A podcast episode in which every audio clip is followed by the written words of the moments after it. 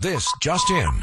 Aaron Rodgers bought a tube of toothpaste. Aaron Rodgers, I'm told, has received permission to speak with the Jets. According to my sources. This is Rodgers Watch 2023 on Wisconsin's Afternoon News. When it comes to me, they don't know.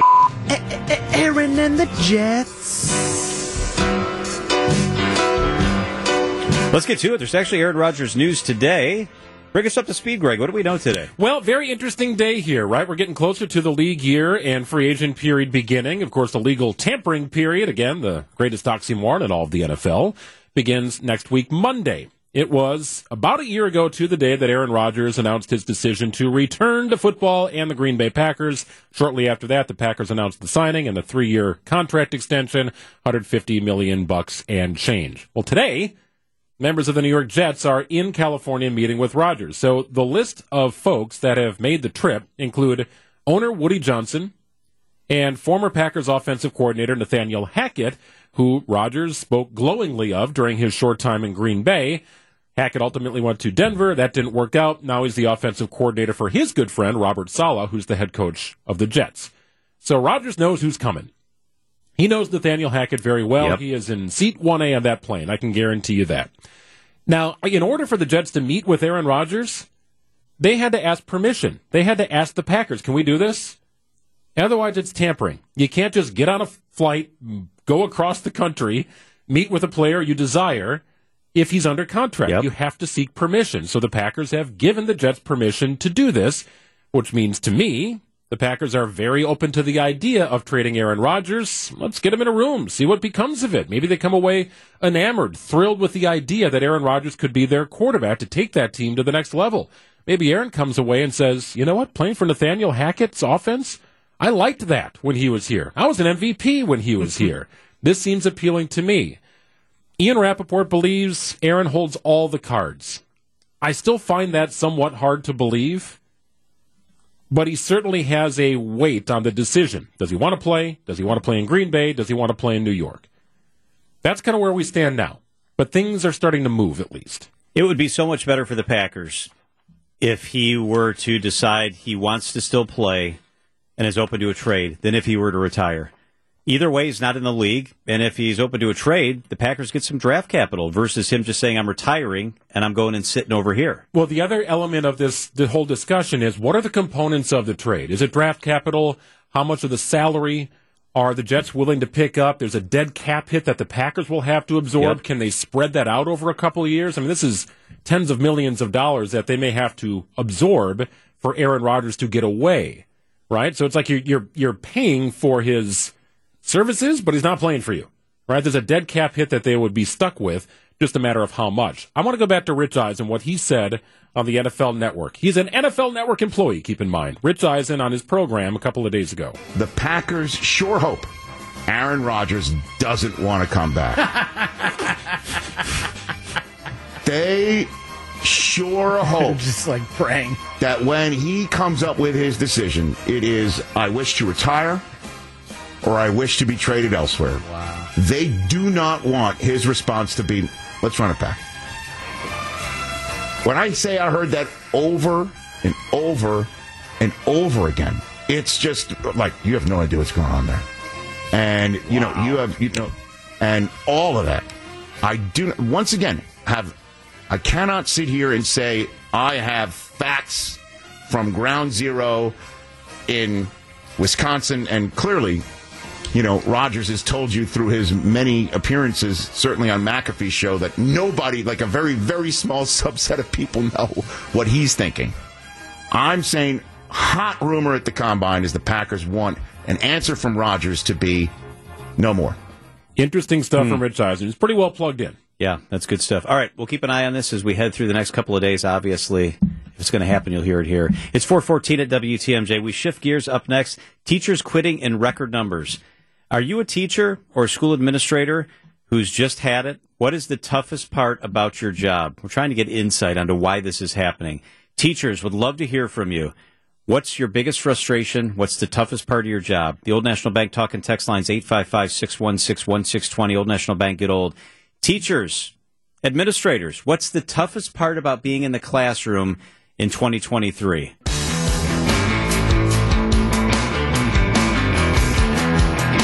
Teachers are quitting in record numbers across the country. A couple statistics for you related just specifically to Wisconsin.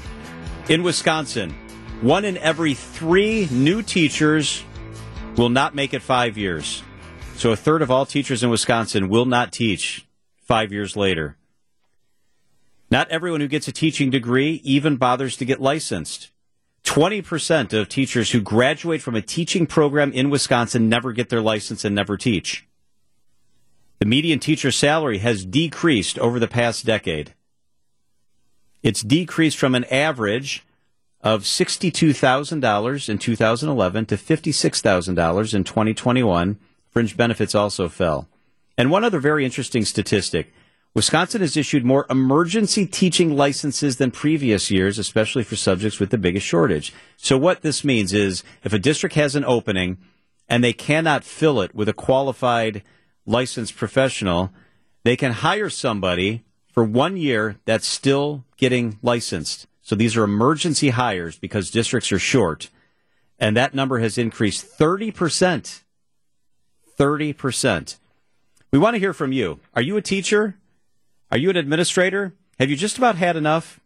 Take us inside.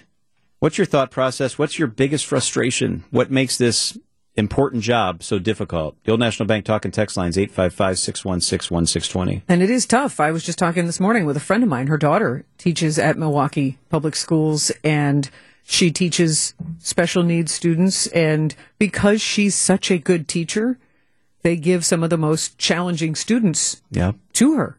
So she's got three real handfuls. So it, it's just draining. She loves her job, but it is exhausting and draining so much that her friends are like, take a personal day. She's like, you don't understand. I take a personal day that I fall behind in the curriculum that I have planned for my students. Like that's, that's not an answer. Like that doesn't solve right. the weighty issue that just keeps spiraling. Mm-hmm. And, and it's so much that this teacher would like to become a principal to, to get out of this actual teaching Wow, that's sad because a lot of principals you talk to say the thing they miss the most is being in the classroom. And here's a teacher who wants out of the classroom. You know, I'd be interested to know from fans who call in or people as part of this survey if if they feel a need to leave the industry altogether and if today's job market yields more opportunities outside of education than perceived 20, 30 years ago, pre LinkedIn. You know what I'm saying? Like, how many teachers did you have growing up that had been doing the job for 20 years and they did it for 20 years after you left? Like, that was right. sort of their thing. Um, I, I, wonder if, if the job market is opened up in any way and, and teachers feel like, yes, there are outlets or ways I can have a great life, a great career, great profession, something fulfilling and meaningful outside of teaching. That's a great point when you talk about teachers that you still had. Like 20 years later, you go, like, yeah. oh, Mrs. McClaney they is still there. Yeah. Right. hey, let's go to the phones. Janice is with us from Menomonee Falls. Hello, Janice. You're on WTMJ. Oh, hello. First of all, I have to tell you, I absolutely love your show. So, and when you started talking about teachers, I listen to you every day on my way home from school. Um, but everything you've named is like spot on. The the workload, just I mean, honestly, everything you've named. But something I don't think you've mentioned, and that is the violence that's in the classroom. Last year, my classroom, you probably won't believe this, but my classroom, um, I had students that would bite me. I had students that would throw chairs at me. I had so many violent actions happen to me, and I got zero help, zero support. Now, just for the record, I don't teach in Menomonee Falls, but I do teach in a suburb. So I don't want everyone in Menomonee Falls thinking that's where I teach. Um, it just happens to be where I live. But um, it's the violence in the classroom. And I've had some long talks with my husband about should I quit? What should I do? I've been teaching over 25 years. I, and, and just for the record, I teach kindergarten. Wow. So we are not talking, we are not talking, you know, I'm in a middle school or something. I am at an elementary school and I am teaching kindergarten, and it can be that rough. Now, hey, thank you, Janice. Hang in there. Out, we need you, Janice. Okay. Hang in there. We need you to stay where you are. My goodness. James is in Janesville. Good afternoon, James. You're on WTMJ. Um, it's Gene, but. Uh, oh, sorry, Gene. Go ahead. My opinion. Yeah, no problem.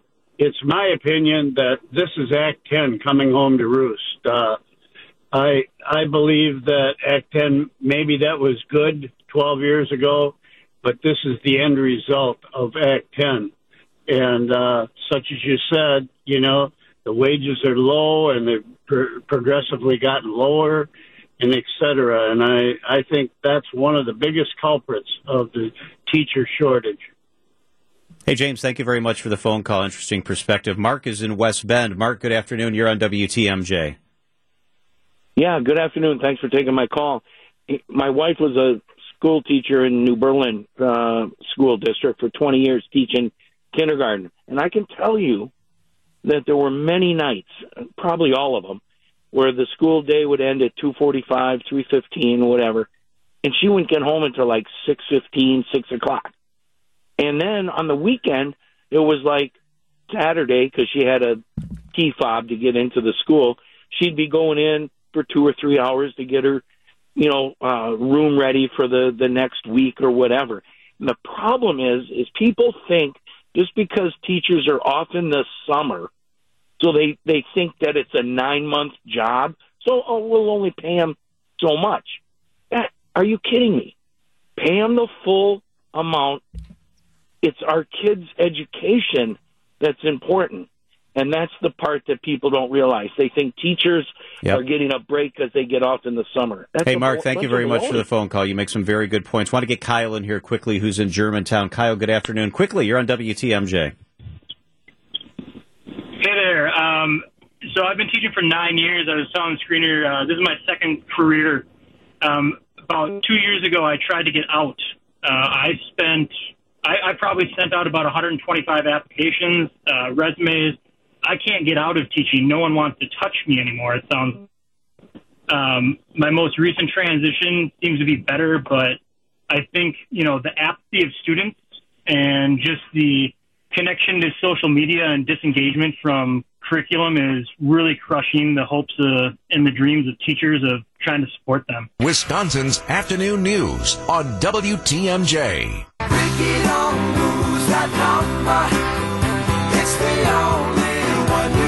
So, you know, during election season, we all get lots of weird texts, right? Lots of spam junk, like, you know, this is Joe Biden urging you to vote for whoever, all that sort of stuff. I've been getting some really, really weird text messages. So, yesterday at 10 in the morning, I got a text Hello, I am Lucy. Are you my date on the dating site? Here's my pic. Did you get it? Uh oh. And they sent me this picture of some lady. Her name is Oh, Lucy, presumably. like Lucy's a nice looking lady, right? Okay. Lovely young gal looking like she's eating, eating at a restaurant. So I did not respond to that. Um, sorry, Lucy, you're you're out of luck. Oh, yeah. So, no, nothing? No, And no. did your wife happen to see your phone light up right when this message came Who's Lucy? across at 10 a.m.? Yeah. Ah, that would have been trouble. That would be awkward. Then I got this text. Got this text on Friday. By the way, if you got any really weird texts that are funny, we want to hear something funny. 855 616 1620 is the old National Bank talk and text line. Text us your funny text.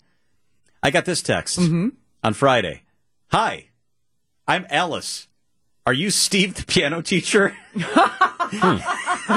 is, is that code for something? Hi, I'm Alice. Are you Steve the piano teacher?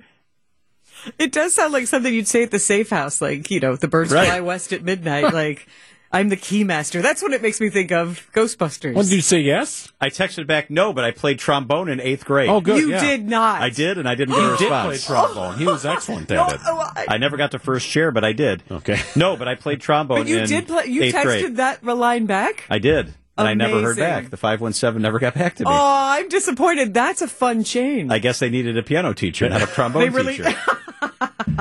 yeah. Uh, have you guys got anything really weird what lately? if she said to you, tune pianos, and you said, no, but I can tune a fish? ah, yeah. Tuna fish That's in my casserole. Yay. Casserole, casserole. Um, I actually did get a funny text like that once. And again, it was like first thing in the morning. And I got a text that said something along the lines of, Yo, my brother told me to text you s- seven grams for $50 is Oh, what. I need. And I'm like, what? The funniest part was the next text after that was, uh oh. oh, they it was- actually texted yes, that back? That's why I'm like, who would actually text that? Like, that's like thinking out loud, or like, I felt like I was in a cartoon. Like, just Just don't respond. That seems awfully expensive for celery salt. I have no idea what they wanted to purchase, and, but you know, I guess I'm just one digit off from something. We're all just one random digit off Sure. from the wrong text. But yeah, so but I screen grabbed that and sent it to like six friends that I just hadn't seen in a while, saying, "Hey, anybody else wake up with a funnier text than this?" So it was a fun reason to reach out. But uh, The uh oh is the funny part. I know, like, oh, not good. So I think we all have iPhones, right? Yeah. I do. So yeah. you know it's a fun game to play? Hmm. Just you pick somebody from your contact list, somebody that knows you really well, and you know go to send them a text message, and just in, in where it says text message, just hold down your thumb, and then hit paste, and see what pops in there, and just send it. Oh my gosh. Whatever it is, I don't have Just time yikes. for that. That's You're brave. but yeah. that is a fun game. Do it it? right now. Okay. I, I, I have my phone out here. Send me a text. I, oh. Open up your text and I've, ne- I've never hit played paste the, send it. the paste and text game. Is this a thing or is this something you made up, I, well, it's just I, I think it would be funny because who knows what's the what what was the last thing you copied on your phone?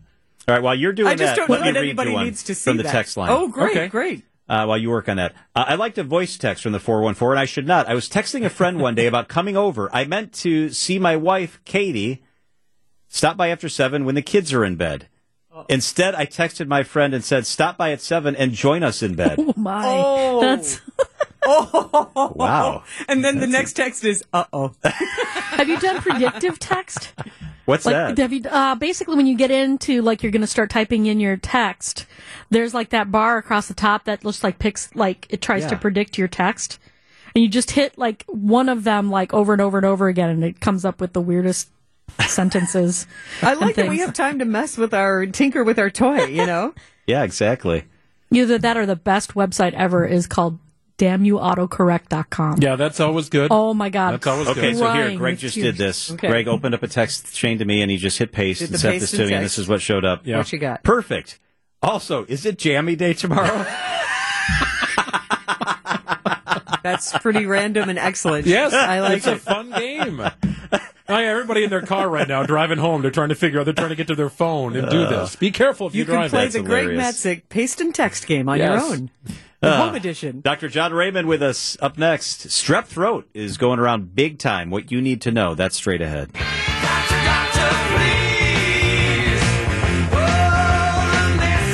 Dr. John Raymond is the president and CEO of the Medical College of Wisconsin. Dr. Raymond, thank you so much for being with us. Good afternoon, John. Glad to be here. Uh, strep throat hitting hard. I just read an account here in Wisconsin. Two part question How contagious is it? And what do we need to know about how to take care of ourselves? Yeah, thank you. We are having a surge of strep throat in Wisconsin, and we actually were warned by the CDC back in January that this might be happening, so it's part of a national trend. It's caused by a bacteria, not a virus, uh, called Group A strep or strep pyogenes, and it is quite contagious, especially in the 5 to 15 year old age group. Um, and this is recommended that if your child has a sore throat, typically associated with fever, fatigue, swollen and tender lymph nodes, especially around the neck, difficulty swallowing, that you do go and get a test for strep throat. Um, the, the tests are reasonably sensitive. You can get a result in 15 minutes. And the reason why this is important is if you get treated with antibiotics, it can reduce the transmissibility of the strep throat. So you'll be protecting the people around you, and it may make your child feel better more quickly. So it's really important that if your child looks like they may have strep throat, that they be seen by a healthcare provider and maybe get antibiotics. Dr. Raymond, because it is so contagious, is there something you can do to prevent getting it? Is it the age old wash your hands frequently? Wash your hands frequently. uh, You know, kids don't always do that, and they get in each other's faces. Um, so if somebody is symptomatic, if they have a sore throat, they probably shouldn't go to school. Um, and if you're around somebody that may have strep throat, you probably want to maintain your distance. Those are really the simple things you can do. And then obviously just take care of your general overall health so that you're better able to fight off an infection. Dr. John Raymond, of Medical College of Wisconsin, is with us on WTMJ. Saturday is daylight saving time. We lose an hour of sleep as we move the clocks forward. Why are some people more impacted than others? And are there tips to help ease the hour change for people who have a difficult time? Yeah, so I, I'm sure we're all familiar with the the phrase fall back, spring forward. Mm-hmm. Um, and so we're going to be setting our clocks ahead by an hour. So many of us are going to lose an hour of sleep. And that um, may give us some benefits in terms of more sunlight in the evening and uh, more time to go out and do things. But it does come with a cost. It w- will reset our circadian rhythm. So people may be tired for a week or so after we have the time change. And for people that have jobs that require that they have alertness, there's a risk uh, in the short term for heavy equipment operators, pilots, people that drive buses and trucks, even all of us in our morning commute the first few days just need to be extra careful that we don't get into an accident. And interestingly enough, there is an association when we start daylight savings time, there's an increased incidence of heart attacks. And that may be because of the inflammation that is caused by resetting your circadian clock or losing a little bit of sleep. So even though it's great that we're going to have more time, more sunshine in the evening, we, we do need to be careful those first few days after resetting the clock. Do you have any tips for maybe helping your circadian rhythm adjust? Is it one of those things that we should go so far as to try to go to bed a half hour earlier the night before or anything like that or hydrate? Sandy, those are both good ideas. Uh, maintain your overall health, maybe in anticipation of losing that hour of sleep. Try to go to bed just a little bit earlier uh, Saturday night, and uh, maybe do you know do the same thing to try to reset your clock the next couple of days. I don't get this, Dr. Raymond. It's an hour. I mean, I go to bed an hour different on any given week on a random Wednesday or a Friday or a Sunday. Well, you are definitely a super person, but not everybody can do that. You're a smart man. What a nice thing to say. and Dr. Raymond, you know I love to wish you the happy national days and national months. So I now get to wish you a happy National Nutrition Month. Well, thank you. Uh, and it is National Nutrition Month. And, you know, we've talked about the importance of diet before. And so this might be an opportunity, especially with more sunshine and hopefully not very much snow, for us to celebrate by trying to improve the overall quality of our life and our health by eating better. And some simple things that people suggest would be trying to increase your consumption of vegetables and fruits, um, maybe reduce the heavily processed foods that we all get used to eating, prepare and consume uh, meals together as a family, um, take some breaks, uh, maybe take a walk, um, and stay physically active. And uh, there there is a recommendation that we might substitute some vegetable proteins like peas and legumes instead of uh, serving a, or two of meat every week. So this is a good good opportunity for us to think about our overall health and the importance of diet. And Dr. Raymond, you have some good news for the week? Yeah, I think um, this good news is Wisconsin has a $7.1 billion state budget surplus. And this is this is a good situation for us to be in. I recognize there's legitimate debate over what, how, and whether we should invest this surplus. But isn't it a great situation for us to be in, especially after the period of economic challenge that we've gone through the last few years? It is a good situation, Dr. Raymond, and the governor. It sounds like the legislature are both willing to spend some of that money on increased mental health services in our state, which would be a step in the right direction. It is, and we talked about last week. This this is the year of mental health in Wisconsin. Dr. John Raymond is the president and CEO of the Medical College of Wisconsin. We're always a little smarter when you've been with us, Dr. Raymond. Thank you so much for always making time for us. Thank you, John and Sandy.